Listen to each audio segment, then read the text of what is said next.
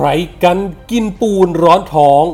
ตำรวจใหญ่ถูกซัดทอดจากผู้ร้ายยาเสพติด ส่งไอ้โม่งเดินเกมใต้ดิน ถล่มบิ๊กใหม่รองพอบอตร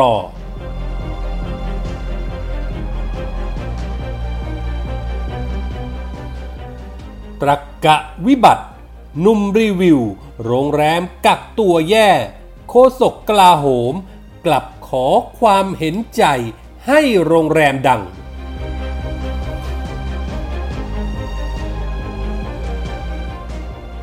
เฉลียไม่เข้าเรื่อง ศิระเจนจาคะทำเหรียญหลวงพ่อป้อมห้อยคอ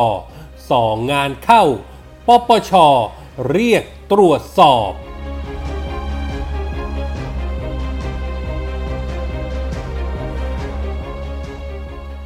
ถูกใจคอการเมือง เจี๊ยบนครปฐมเชื่อเฉือนลีลาคารมกับบิ๊กตู่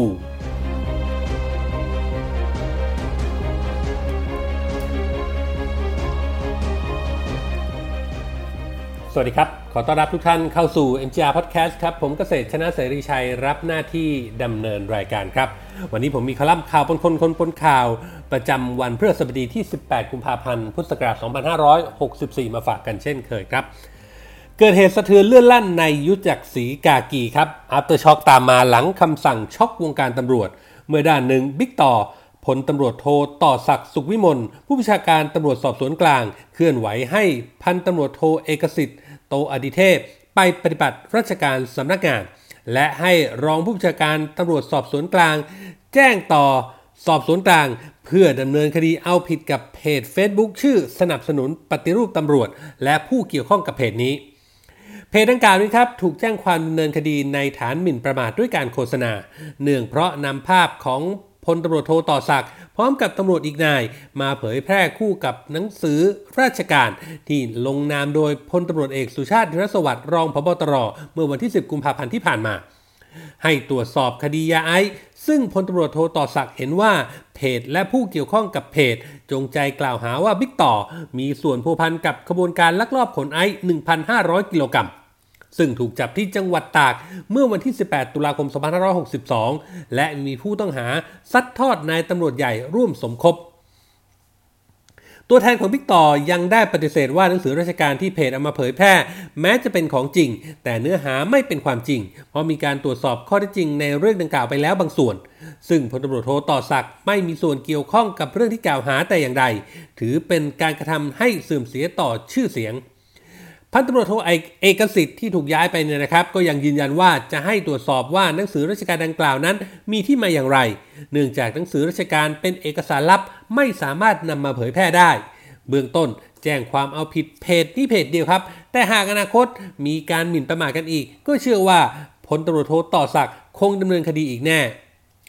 น่าสังเกตครับว่าขณะที่พลตำรวจโทต่อศักดิ์จัดหนักเพจที่กล่าวหาเป็นคดีความนั้น ในอีกด้านหนึ่งก็ปรากฏว่ามีไอ้โม่งออกปฏิบัติการดิสเครดิตบิ๊กใหม่พลตำรวจเอกสุชาติรองผบตรปั่นข่าวให้กระจายในสำนักงงานตำรวจแห่งชาติว่า กล่าวหาว่าเป็นคู่ขัดแย้งกับพลตำรวจโทต่อศักดิ์ตามด้วยการปล่อยข่าวลือ เช่นกำลังจะถูกเรียกตัวจากเบื้องบนกำลังจะถูกคำสั่งย้ายให้เข้าประจำสำนักนายกรัฐมนตรี และที่เลวร้ายเป็นพฤติกรรมที่น่าเสียเอียน เล่นกันเลอะเทอะชนิดที่ลูกผู้ชายเขาไม่ทำกัน โดยการปล่อยภาพพร้อมแคปชั่น ให้สำนักข่าวชื่อดังที่เป็นพักพวกลงข่าว บิดเบือนมุมกล้อง ถ่ายจากด้านข้าง ให้ดูเหมือนรองพบตรกับหญิงสาวในเชิงลักษณะชู้สาวจับมือถือแขนทั้งทั้งที่เป็นภาพเก่าไม่มีอะไร และมีผู้ใหญ่อยู่ในเหตุการณ์นั้นหลายคน งานนี้ก็เมาส์กันให้แซดในปทุมวัน ต้องมีคนกินปูนร้อนท้องจ้องทำลายกัน ซึ่งตำรวจผู้ใต้บังคับบัญชาที่รู้จักพลตำรวจเอกสุชาติ ย่อมรู้ดีว่าเขาเป็นคนทำงานจริงจัง ไม่ค่อยพูด และถ้าพูดถึงครอบครัวยิ่งไม่มีปัญหา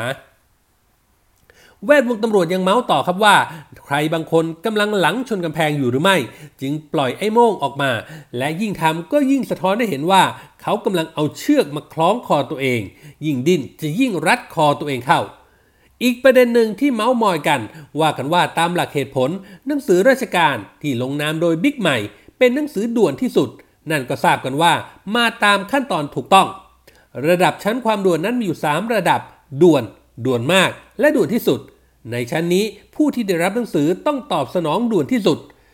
มีความแตกต่างจากหนังสือราชการที่ลงตราประทับว่าลับ หรือลับมาก นี่ต่างหากที่เรียกกันว่าเป็นเอกสารลับ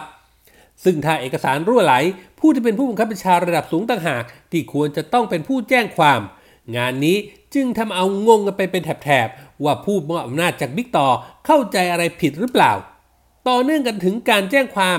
คนในสตชก็อดไม่ได้ครับ เมาส์กันว่ากองปราบมอบอำนาจให้กองปราบ แจ้งความที่กองปราบ ดูดูแล้วมันยังไงยังไงอยู่ ที่แน่ๆ conflict of interest ผลประโยชน์ขัดกันไหมงานนี้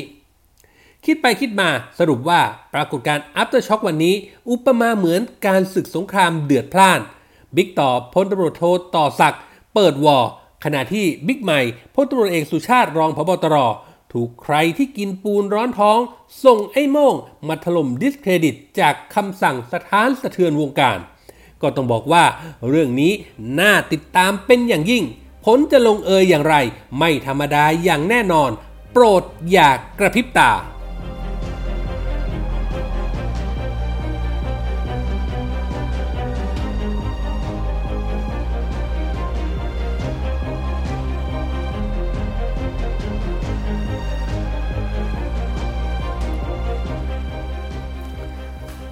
จากดราม่าที่มีหนุ่มคนหนึ่งครับ เดินทางกลับจากสหรัฐอเมริกามาถึงไทยเมื่อวันที่ 28 มกราคม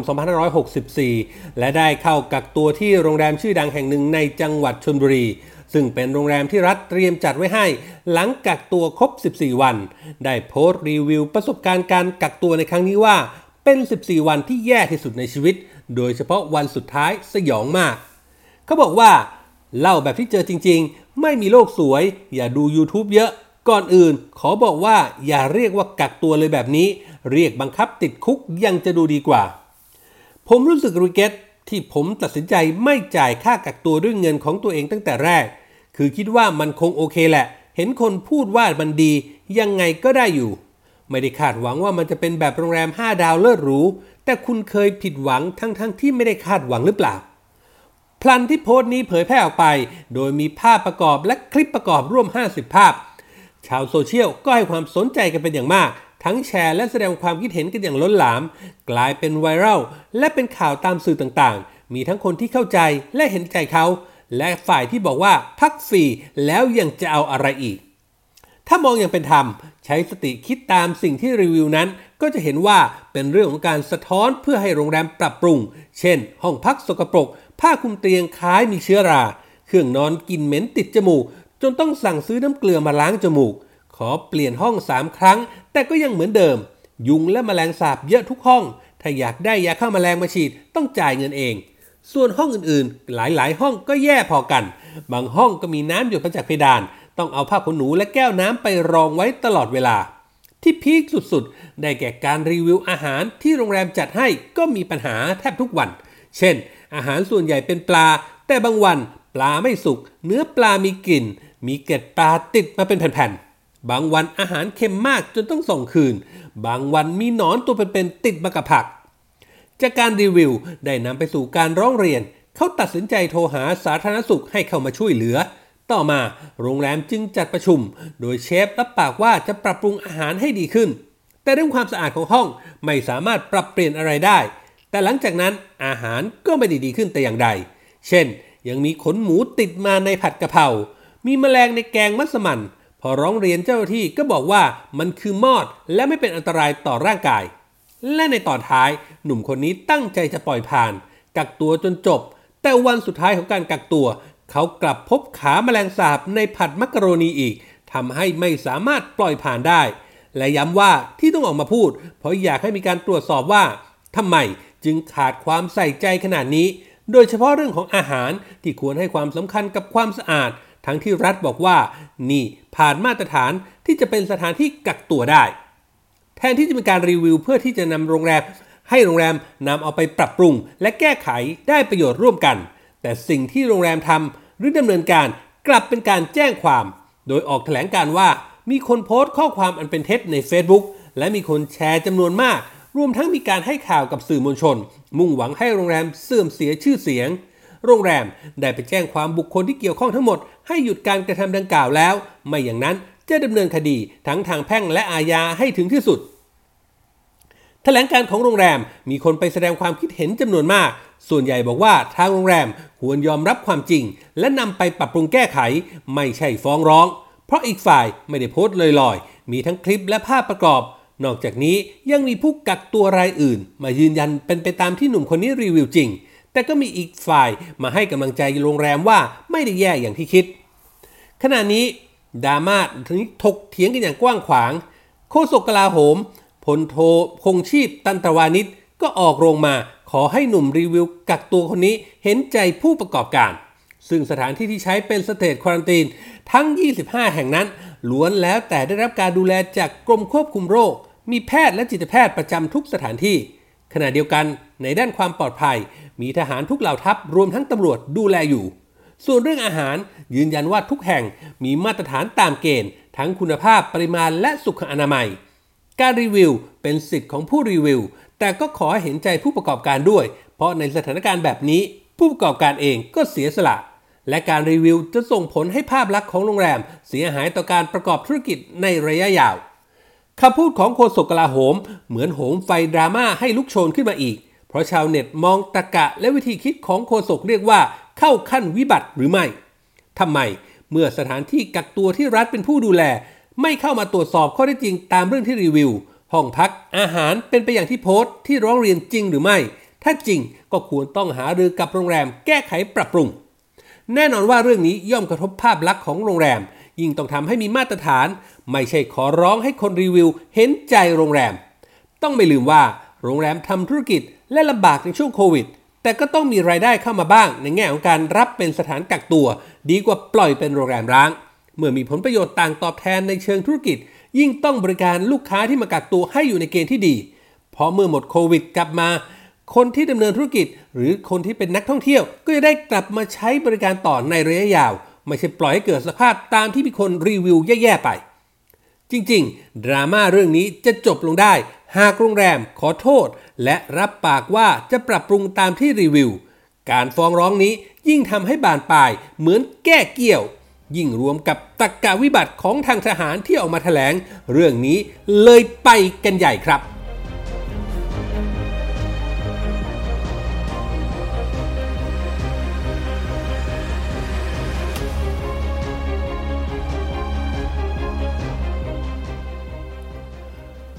เรื่องสร้าง prop ให้ตัวเองเป็นข่าวก็ต้องยกให้เขาละครับสิระเจนจาคะ สสกทมพรรคพลังประชารัฐ วันก่อนก็ถือแหนบเข้าสภาบอกว่าจะเอาไว้ถอนหงอกผู้นำฝ่ายค้านตอนอภิปรายไม่ไว้วางใจ และเมื่อวันที่ 17 กุมภาครับ ก็ทำให้ตัวเองเป็นข่าวฮือฮาแต่เช้า สวมสร้อยคอทองคำเส้นโตเข้าสภา พร้อมล็อกเก็ต รูปลุงป้อม ประวิตรวงษ์สุวรรณรองนายก และหัวหน้าพรรคพลังประชารัฐ โดยสิระเรียกชื่อล็อกเก็ตนี้ว่าหลวงพ่อป้อม รุ่นป่ารอยต่อ พร้อมอธิบายสรรพคุณเสร็จสับว่า สามารถคุ้มครองให้รอดพ้นได้ทุกเรื่อง แล้วก็จะนำล็อกเก็ตนี้ไปให้ท่านหัวหน้าพรรคทำการปลุกเสกด้วย แต่งานนี้ก็ไม่รู้ว่าเสี่ยสิระเร่งรีบจะเอาหน้ากับลูกพี่เกินไปหรือเปล่า ชื่อของพลเอกประวิตรวงษ์สุวรรณบนเหรียญจึงเขียนไปเป็นประวิตยที่สะกดด้วยยอยักษ์การันต์แถมไม่ทันไรครับนิวัฒชัยเกษมมงคล รองเลขาธิการปปช ในฐานะโฆษกสำนักงานปปช ก็ออกมาให้สัมภาษณ์ว่า ทางปปช คงต้องตรวจสอบว่า ทั้งล็อกเก็ตและสร้อยคอทองคำนั้นเสี่ยสิระเคยแสดงไว้ในบัญชีทรัพย์สินและหนี้สินที่ยื่นต่อปปช ตอนเข้ารับตำแหน่งสสหรือไม่ ถ้าไม่ได้แสดงไว้ในบัญชีทรัพย์สินก็ต้องตรวจสอบว่าได้มาก่อนหรือหลังเข้ารับตำแหน่ง ถ้าได้มาทีหลังต้องตอนพ้นจากตำแหน่งสสก็ต้องยื่นแสดงด้วย ประเด็นนี้ครับเสี่ยสิระก็ได้รีบออกมาเคลียร์ โดยบอกว่าสร้อยคอทองคำที่เอามาโชนนั้นหนัก 5 บาท ได้แสดงไว้ในบัญชีทรัพย์สินและหนี้สินที่ยื่นต่อปปชแล้วตอนเข้ารับตำแหน่งสสส่วนล็อกเก็ตรูปหลวงพ่อป้อม ได้นำเงินสดประมาณ 10,000 บาทไปสั่งทำมา ก็จะแสดงไว้ในรายการทรัพย์สินที่จะยื่นต่อปปชต่อไป แถมยังหยอดทิ้งท้ายกับนักข่าวว่า ช่วงนี้ผมมีศัตรูเยอะ ก็อยากจะมีสิ่งที่เป็นสิริมงคลมาสวมใส่เพื่อป้องกันภัยอันตราย จากสิ่งไม่ดีและคนไม่ดีให้พ้นภัย แต่ดูเหมือนว่าคนที่ถูกเสียศิระอัญเชิญให้ไปอยู่บนเหรียญเพื่อเป็นสิริมงคลนั้น ไม่ค่อยปลื้มสักเท่าไหร่ ลุงป้อมบอกกับนักข่าวที่สภาเมื่อวานนี้ว่าไม่รู้เรื่อง และไม่เคยให้คำแนะนำในการจัดทำเหรียญดังกล่าว และศิระก็ไม่เคยมาปรึกษา และก็ไม่ได้เห็นด้วยที่จะให้ทำเหรียญอย่างนี้ อย่าเอาตนไปเกี่ยวข้อง ไม่สนับสนุน ที่ต้องพูดเพราะเห็นเป็นข่าวใหญ่โต ก็เป็นอันว่ามุกประจบนายของศิระเจนจาคานั้น แป๊กสนิท เพราะนอกจากนายจะไม่ปลื้มแล้ว ยังมีงานที่ต้องชี้แจงปปชเพิ่มเข้ามาอีกด้วย ต่อกันด้วยเรื่องการเมืองอีกนิดนึงครับการอภิปรายเมื่อช่วงดึกของคืนวันที่ 16 กุมภาพันธ์ที่ผ่านมา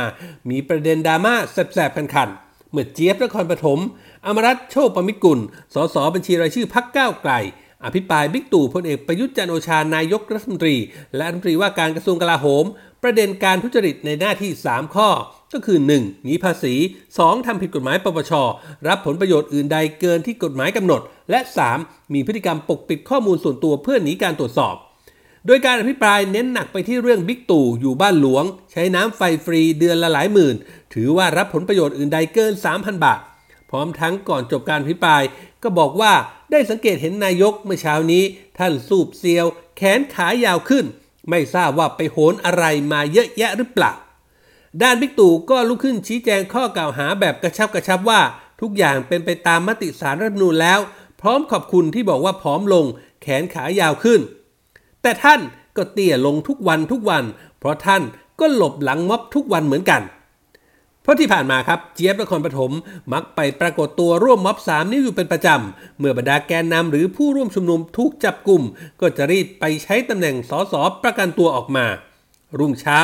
ก็มีแต่คนพูดถึงการใช้ฝีปากเชื่อเฉือนกันของคู่นี้ โดยเฉพาะในโลกโซเชียล มีผู้เข้ามาคอมเมนต์กันอย่างสนุกสนาน ถูกใจคอการเมืองเขาล่ะครับ